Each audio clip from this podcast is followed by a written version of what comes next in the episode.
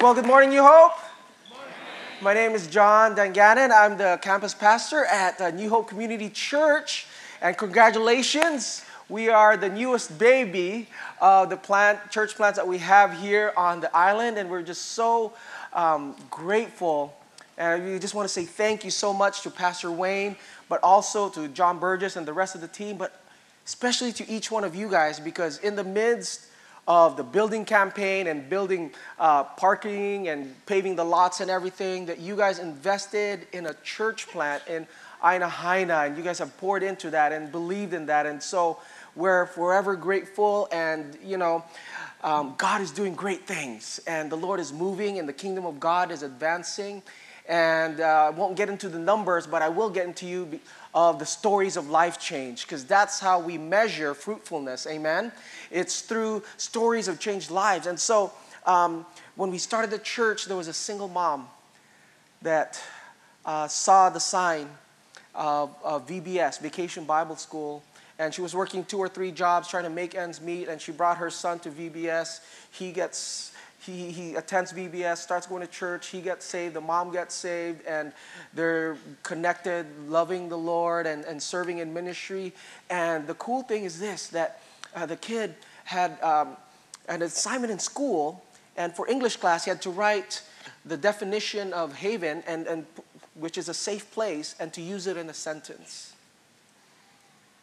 And then he wrote it, he submitted it to uh, the teacher, and then the mom gave it, received it, and shared it with us, the pastoral team, and says, Whenever my mom and I go to New Hope for church, it is a safe haven for us.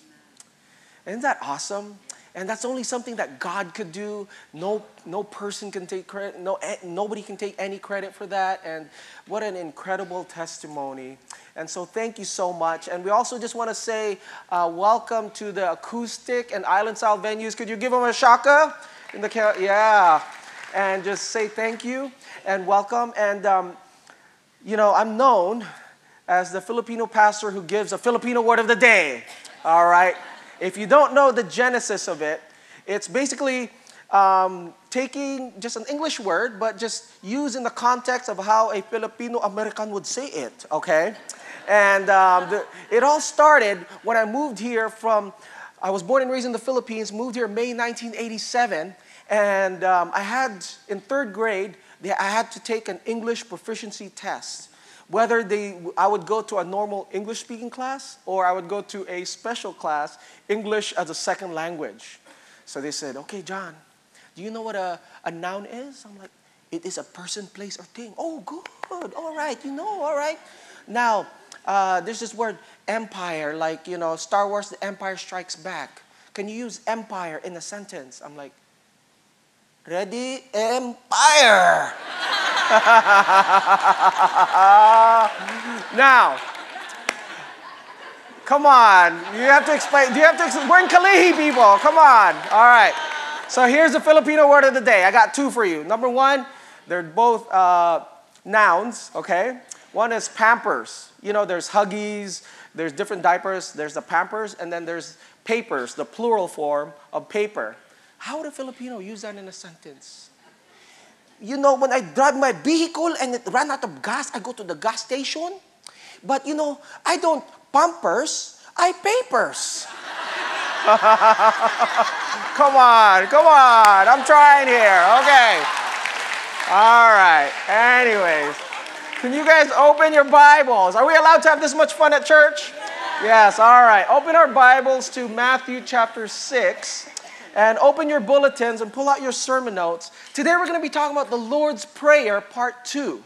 And in order for us to do that, hey, could we, is it okay? Could we do something a little bit different? Just in honor and reverence to God's word. Uh, could we all stand up? We do this at uh, Community Church, but is it okay if we all stand up? If you're able to stand, please stand. And the scripture will be on the screens. It's also in your bulletins. And um, we could all read together in the count of three, okay? One, two, three. Pray then like this Our Father in heaven, hallowed be your name. Your kingdom come, your will be done on earth as it is in heaven.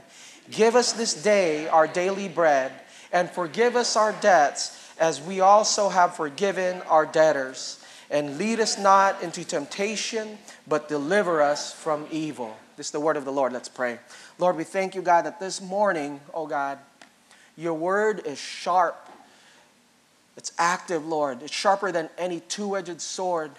That your word is preached and it, it, it, does not return unto us void, but it accomplishes its purpose. Lord, that your word is, it cuts through, Lord God, unbelief in our hearts, that it cuts through lukewarmness and apathy and hardness of heart and callousness, O Lord Jesus. So, Father, I pray, O Lord, that this morning that you would perform a heart surgery in each one of us, O Lord Jesus. Lord, may we catch your heart, O God, of living as your kingdom people in victory.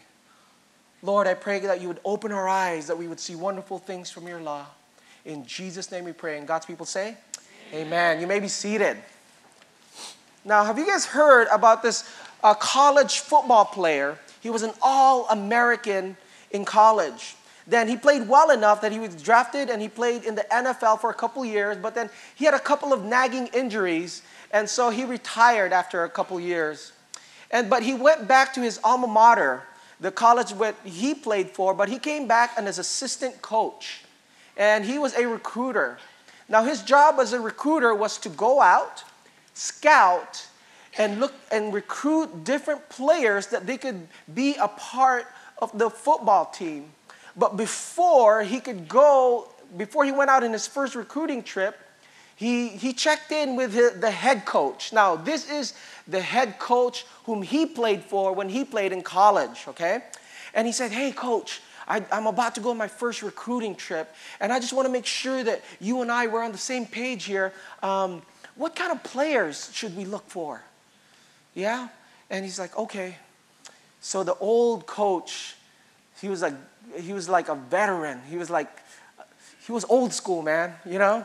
He was an old fool from the old school. And he leaned back on his chair and he's like, son, I've been doing this for a long time. And I know, and I, over the years, I realized that there's different kind of players. He goes, first, there's players that get knocked down and they stay down. We don't want that. He goes, oh, okay, knocked down. We don't want that. Okay, all right, good goes, but you find that there's players who get knocked down and they get back up and they get knocked down again and they get back up and they get knocked down again and they stay down. We don't want those players either. I was like, oh, okay, all right. He goes, but there are some players that they get knocked down and knocked down and knocked down and knocked down. And every time they get knocked down, they get right back up. And at this point, the young coach's eyes opened and he said, All right, is that the type of player that we're looking for? And the coach said, No, we're looking for the players to be doing all the knocking down. now, may I submit to you, New Hope, this morning that God is looking for Christians to be doing all the knocking down we as a people of the kingdom of God, we are to live in victory. Yes, we fall and we get up, and the righteous man gets up, you know, many times. But we have to come at a place where the Holy Spirit has filled us, that our heart has been renewed, and, and we are empowered by the Holy Spirit to live for Jesus in the reign and rule of God. And so the Lord's Prayer is important because the Lord's Prayer, it's, it hinges what kingdom living is all about. Why do I say that? Because in Matthew chapter 5, Jesus starts preaching on the Sermon on the Mount. And he says, The kingdom of God is like this, right? And he says, Blessed are the meek, for they shall inherit the earth. And he starts, Blessed are the poor in spirit, blessed are the peacemakers. And he talks about what it is for the reign of God to be here on earth, that there's goodness, there's righteousness, there's justice, there's equity. And he talks about, hey, you know, people say this, but I tell you, even if you have look at a woman lustfully in your heart, you've already committed adultery. And he says, this is the world, the kingdom of this world, but this is the kingdom of God, and we are to live in the reign and the rule of God. And then, so in chapter five, in chapter six, then he there's the Lord's prayer, right? And after that, he starts talking about the kingdom of God. And the, the key in, in Matthew chapter 6 is living in secrecy. Secrecy? What does that mean? He says, hey, you guys, when you guys give, give in secret. Don't blow a trumpet. Don't right, let your right hand know what your left hand is doing. When you guys fast, don't look like, oh, I'm fasting, I'm so holy. Put some oil on your head and, and do it in secret. He goes, and when you guys pray, pray in secret. And then the rest of chapter 6, then, Jesus talks about the kingdom of God, about retaliation, about reconciliation, about loving your enemies. So you see here, the technical term for this is chiasm. It's from the uh, Greek alphabet chi, which is like an X, okay? So it's like this A, B, A. Think of it like a sandwich, a sandwich, okay? And you have the bun, A, you have the meat, eh, B, and then you have the bun again, A. So, kingdom of God, this is how we're to live. The Lord's Prayer, and this is how we are to live. Does that make sense? So the king, the Lord's Prayer then, it enables us. It puts us in the right perspective, the right paradigm, the correct priority, and how we are to live victoriously as God's people. And what we have, Pastor John talked about it last week. The, key, the Lord's Prayer, then, it could be broken down in six petitions. Okay. All right? The first three, it's all about God God's name, God's kingdom, and God's will, right? The bottom three, it's about us, right? Our food. Lord, give us this day our daily bread. Our forgiveness, forgive us our debts as we forgive our debtors and our holiness. Lead us not into temptation, but deliver us from the evil one. And so this morning, we're going to focus and we're going to continue on the bottom three. And here's a real gem for you guys. I just got to drop it, okay? Is that when we pray the Lord's Prayer, we are calling for the triune God, the reality of the triune God. What do I mean by that? That in the Trinity, Father, Son, and Holy Spirit, when we say, Give us this day our daily bread, what are we saying? God the Father is my provider. He's going to provide everything that I need to sustain here on earth. When we say, Forgive us our debts, we're saying, God the Son, Jesus Christ, is the way that we have forgiveness. And when we say, Lead us not into temptation, it is through God the Holy Spirit that we are to live as a people of the kingdom of God. Amen? So, number one, would you write down regarding the Lord's Prayer? Pray for God's daily provision and our personal contentment. Would you write that down? When we pray, when you just read out loud, give us this day our daily bread, what, are, what we are saying in essence is that pray, God, provide for my needs daily and help me to be grateful and to be content. Now, um, how many of us have prayed for the God, just give me enough food for today? I don't think we pray that God would provide. I think we pray, oh, thank you for this food, but we don't pray every day like, don't give me enough for tomorrow or today or the day after. I think we just pray, Lord, it's just like, God, Give me my daily bread. I think if we're honest with ourselves, I think we would pray, Lord, just give me enough money so that I can eat out a couple times a week. Can I get an amen? right? Lord, I like go to Korean, Gen Korean barbecue, all you can eat, lunchtime, right? Lord, a couple times a week, I, I don't have to charge my credit card and go to Waikiki, wait two hours at Cheesecake Factory just to go eat. But the, Jesus says, if you are to live in the kingdom, we pray for daily provision, our daily bread. Do you guys remember when God delivered and rescued and set Israel free to be free from Egypt? And during the Exodus, God provided for them what? Manna from heaven. And when God, God literally rained down manna, and it was everywhere. What was the instruction? You could have it, but what was the caveat to it? Take as much as you want. No, take as much as you need for today. What happened when your eyes grew bigger than your stomach and you wanted to hoard and keep more and become covetous and get extra bread? Oh, son, put it in your pocket, you know, just put it away, you know? And what happened when they started gathering for themselves for things that they don't need? It rotted and maggots and they couldn't eat it. See, the, the you know, it's so ridiculous how blessed we are here in the United States. You know, my wife cleaned out the fridge last week and it's like, you know, babe, you remember how our refrigerator was always full, but you know, we'd have to go to the groceries again, and but it was always full. It's like, yeah. He goes, oh, I found three Costco rotisserie chickens that's like weeks and months old. Just, just we keep putting it and putting it. I'm like, oh my gosh, forgive us, Lord. Daily bread is not uh, something on our prayer list. It's assumed, like it's a guarantee, like it's a given. Look at um, Psalm 104. Psalm 104. It says, These all look to you, meaning these all of creation, every fish in the sea, every bird in the air, every beast in the field, these all look to you what? To give them their food in due season. When you give it to them, they gather it up. When you open your hand, they are filled with good things. When you hide your face, they are dismayed.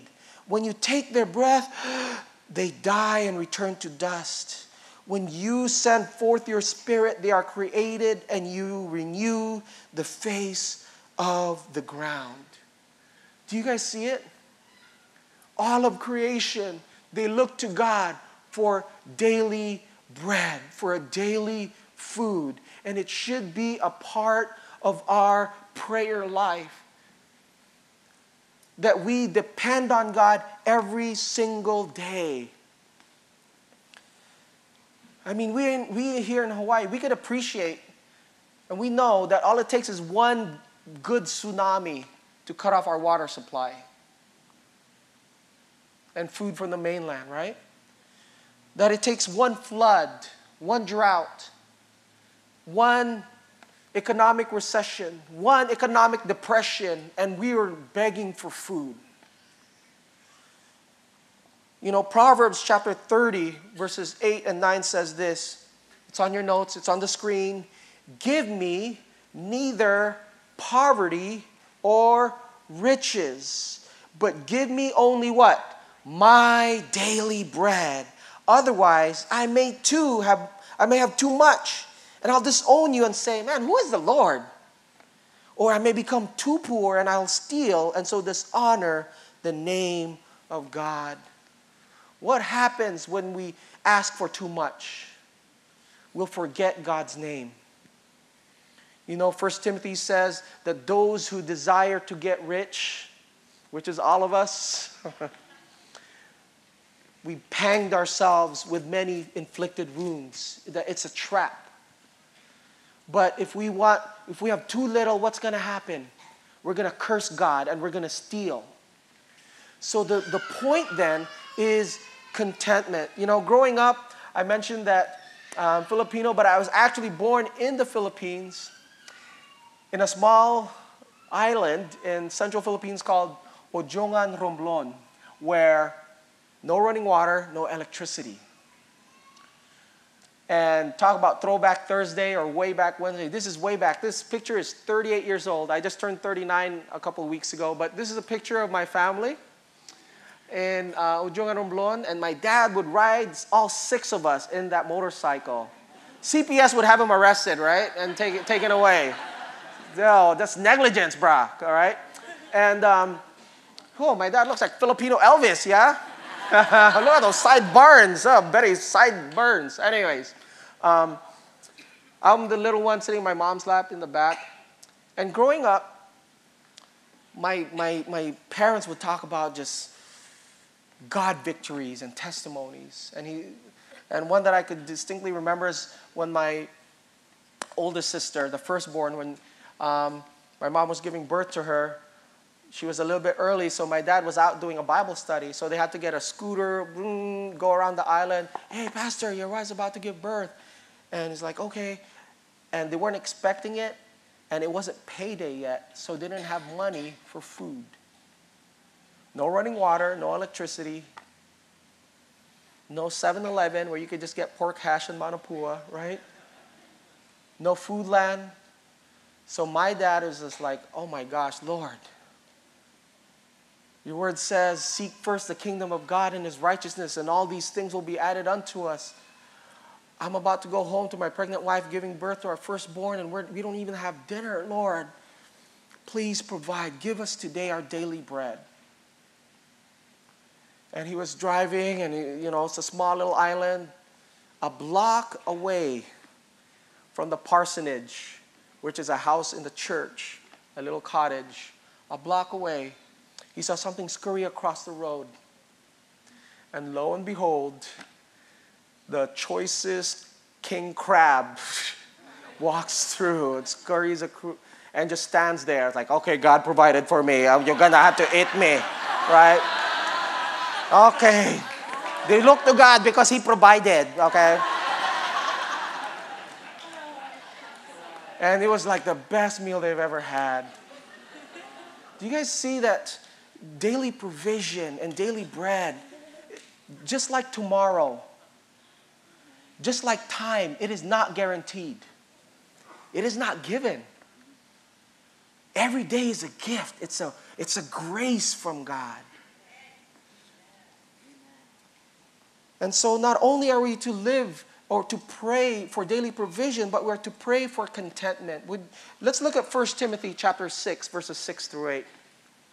1 Timothy chapter 6, verses 6 through 8. And Paul says, but godliness with what? Contentment, it is a great gain. For we brought nothing into the world, and we cannot take anything out of the world. From dust we came, dust we shall return. But if we have two things, what? Food and clothing, with these we will be what? Content. Now, could I, um, I want to bust a little bit of a myth busters for you guys, okay? Could I debunk a myth about contentment? Because we think contentment is the consolation prize. Do you guys remember the show The Price is Right? Yeah? And then they would always have that, that music, right? When somebody would win the grand prize. Ding, ding, ding, ding, ding, ding, ding, ding, right? And the, and the grand prize, you get a brand new car, oh, right? But what happens when they didn't win the prize? They would have that sound, and with a tuba, boom. Instead of this car that you really wanted, you get a pair of socks. Congratulations, here's your consolation prize. And oftentimes, if we're honest with ourselves, we think of contentment as a consolation prize. We really wanted this, but I'll settle for this. Okay, I'll be content with what God has. Instead of being grateful for what we have. Pastor Wayne says, man, God is more concerned about your heart and your heart of gratitude just more than about anything else. God is concerned about us having a heart of gratitude. That, Lord, you're so good, you're so faithful. I don't deserve to live another day, oh Lord God. Every day is a gift. And I woke up this morning, there's air in my lungs. My eyes opened up, Lord God, that I was able to have caffeine and coffee, Lord Jesus. That I'm here in church worshiping you with my brothers and sisters, and we get to do this forever, for all of eternity, oh Lord God. This is just a foretaste of things to come. You're so good, you're so faithful, you provide everything that I need. And thank you so much. So when you and I pray, give us today our daily bread, we pray for God's daily provision that we depend on Him, but Lord, thank you you are the main prize. What you've given me is the main prize. Amen? Amen? Amen. Number two, could you write down? Pray for God's forgiveness and the grace to forgive others. Pray for God's forgiveness and the grace to forgive others. In verse 12, it says, And forgive us our debts as we also have forgiven our debtors. Now, real quickly, the word forgive there is the Greek word aphiemi. which, which means to let go or to permit. We're to let go or permit what? Our debts. What is our debt? That we owe God everything. In Him we live, we move, we have our being. That God provides for us, that God loves us, that God sustains us, that He upholds us with His righteous right hand. That we're to love God with all of our heart, mind, soul, and strength. And there's different words, there's different aspects of sin. One is anomia, which is lawlessness against the law. But one aspect of sin is this Greek word hamartia, which simply means to miss the mark. That here's the bullseye, here's the type of father that I want to be, but ah, shucks, I missed the mark. Here's what God has called me to be as a wife, but man, I sometimes I have a hard time submitting and I miss the mark. And sin is not necessarily, an aspect of sin is not necessarily being as bad as you could be, the potential of being a sinful person. But an aspect of sin is just, shucks, man, I missed the mark. I fell short of the glory of God. I stumbled. And when we come before God, we are to ask, Lord, the guilt, the condemnation, the judgment, the shame, the embarrassment that you and I feel, we are to aphiemi, let go, and look up at the cross and know that there's a Father who loves you. He looks at you as a son and daughter and says, You are my beloved son, you are my beloved daughter, in you I am well pleased. See, 2 Samuel says that the sacrifices of God are not broke are not bulls and offerings and blood, but the sacrifices of God are what? A broken and a contrite spirit. When we come before God with humility and gratitude and say, Lord, I'm so sorry. I didn't love you with all my heart, mind, soul, and strength. I let my anger get the best of me. I let lust get the best of me. Lord, I've just been lazy. I'm just like, and when you ask for that forgiveness, you lay them down. And if you're taking notes, could you put, put in parentheses experiential forgiveness? That, because we all know that what we feel is real, but sometimes our feeling does not reflect reality. Let me say that again. Our feelings are real, but our feelings sometimes don't reflect reality. When I feel abandoned by God, I feel forsaken, I feel unloved, are those feelings real? Yeah, I feel it. But does it reflect reality? Know that God loves me. God accepts me. God forgives me. So, this area of forgiveness, I want us people, New Hope, people of God, that we experience the pleasure of God, that God looks down on you and he, he bestows His favor on you as His son and His daughter.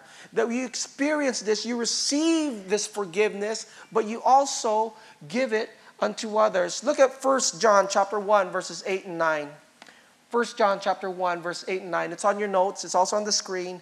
If we say we have no sin, we deceive ourselves and the truth is not in us. If we confess our sins, he is faithful and just to forgive us our sins and to cleanse us from all unrighteousness. Do you catch there that it doesn't say if we confess and tried our best? If we confess and tried to be good, if you confess and try to go to church or do your devotions, read your Bible and pray, it's like, no, if you just confess, God is faithful, God is just. He's going to forgive you of your sins. Let go of the weights that you're carrying, and He's going to purify you. He's going to make you clean. Your conscience is clean. Your heart is clean. Your mind is clean. You experience the pleasure of the forgiveness of God the satisfaction of knowing God and being loved by God. You know, one of my favorite uh, preachers is a guy named Charles Spurgeon. He's referred to as the Prince of Preachers. And this is what he says When the devil opens his mouth in slander, it gives me an opportunity to ram the sword of truth down his throat. Because Revelation says what? That Satan, all day, all night, 24 hours a day, seven days a week, he accuses. He points his fingers. Why even try to go to church? You know what you did. Who do, you, who do you, you're such a hypocrite. Who do you think you are? Look at you. Who do you, God doesn't even love you. Look how many times you've fallen and disappointed God and hurt God's heart.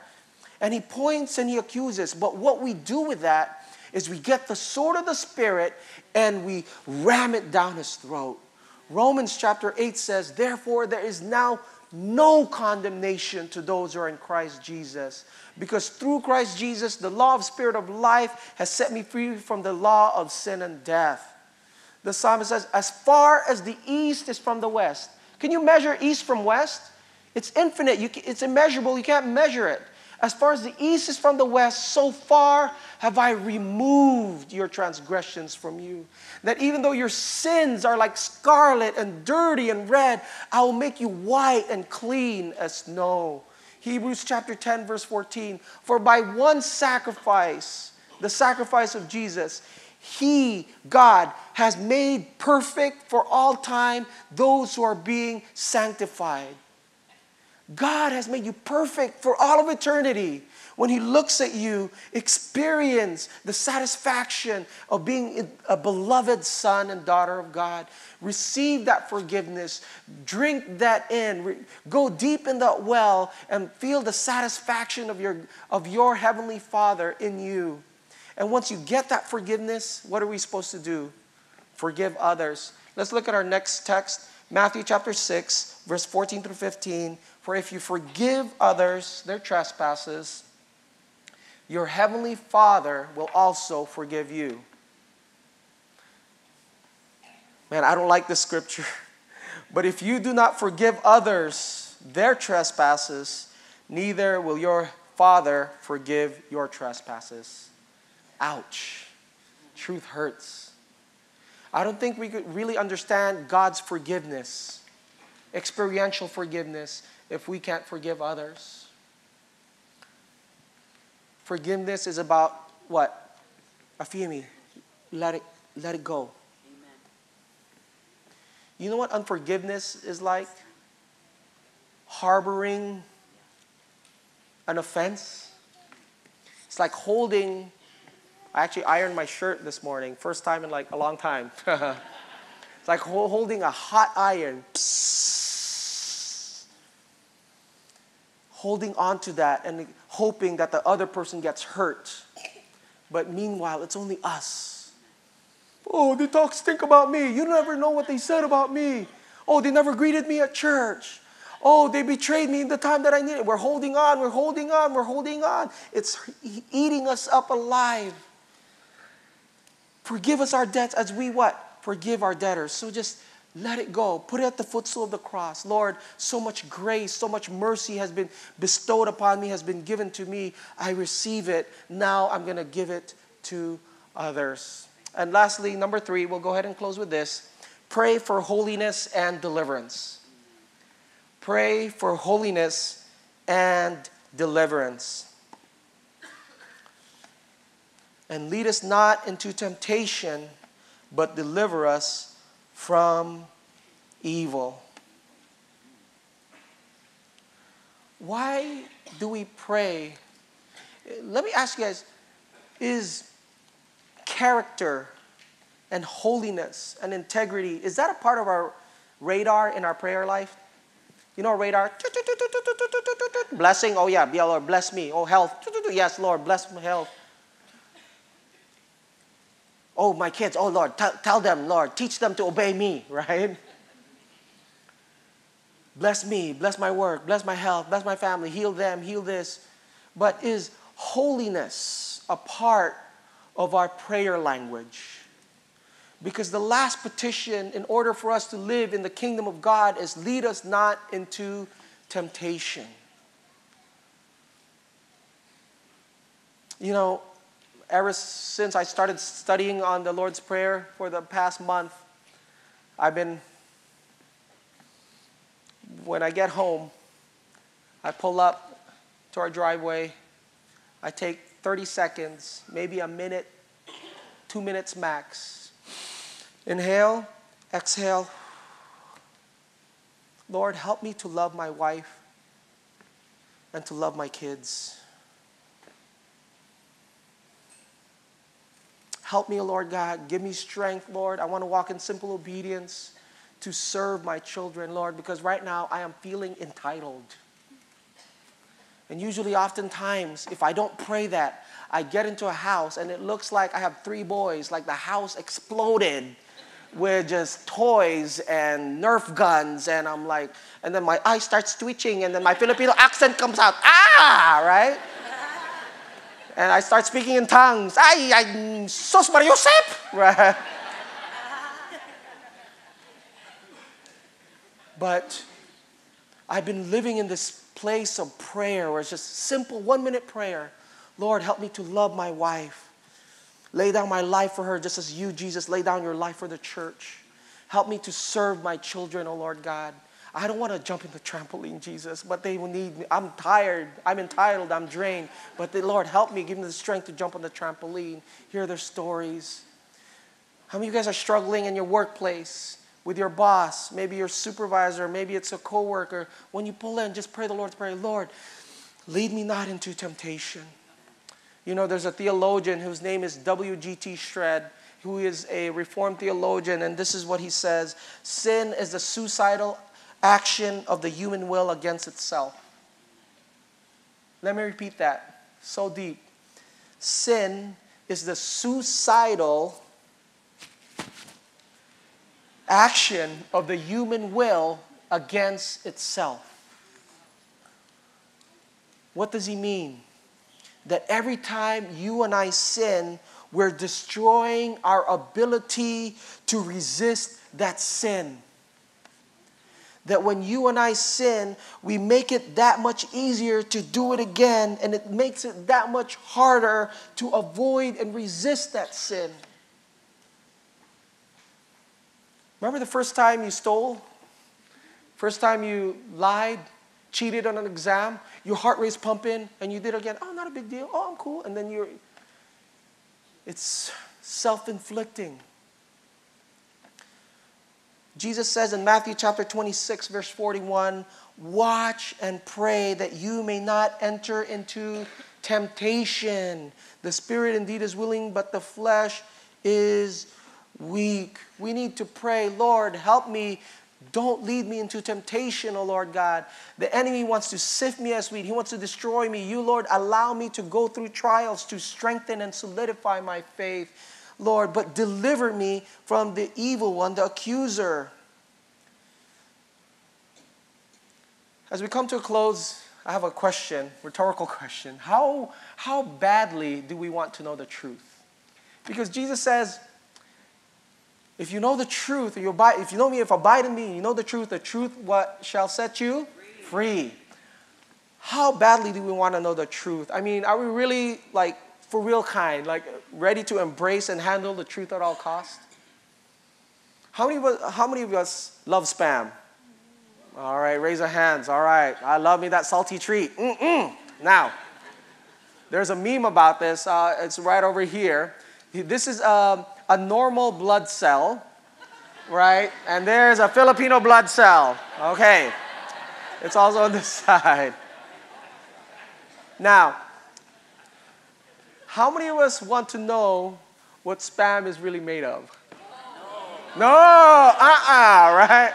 mm-mm, la, la, la, la, right? now, you could go to bed at night telling, oh, you know those little white sliver things, those fatty sliver things? Those are vitamins and nutrients. Those are vitamins and nutrients. But do we really know what, what it's made of? Do we really want to know what hot dog and the process to make hot dog? A dollar fifty at Costco with, with a drink? Come on. We really don't want to know, right? Now, here's the truth for most of us regarding our prayer life. Are you guys ready? The truth about our prayer life is that we don't need to hear another sermon or read another book on prayer for us to have a better prayer life. Because our problem isn't a lack of information or proper theology, it's pride. Pride makes us pray less because it tells us the fake news that we'll be just fine without prayer. Why pray? Oh, I got a job. I got seniority in my workplace. No need to pray. I'm good. Well, my kids, they're not into drugs. There's no teen pregnancy. I'm okay. Oh, my, my, my brother doesn't have cancer. Oh, my mom doesn't have diabetes, so I don't need to pray for anything. I'm okay. Oh, I need to pray for daily bread. It's there. I got a credit card. Max, charge it, max it. We don't pray for forgiveness. We don't forgive others. And can I just tell you by the authority of God's word, we need prayer, the Lord's Prayer, to live in victory as the people of God. Amen? Amen? It is our breath, it is our strength that we're connected to God where our priority, our paradigm about the kingdom of God and about the reign of God and the name of God, it overtakes us and becomes our fulcrum and our center, and we live that out and we begin to be as kingdom people and live in victory. Second Thessalonians chapter 3 verse 3 says, "But the Lord, he is faithful. He will establish you and guard you against the evil one."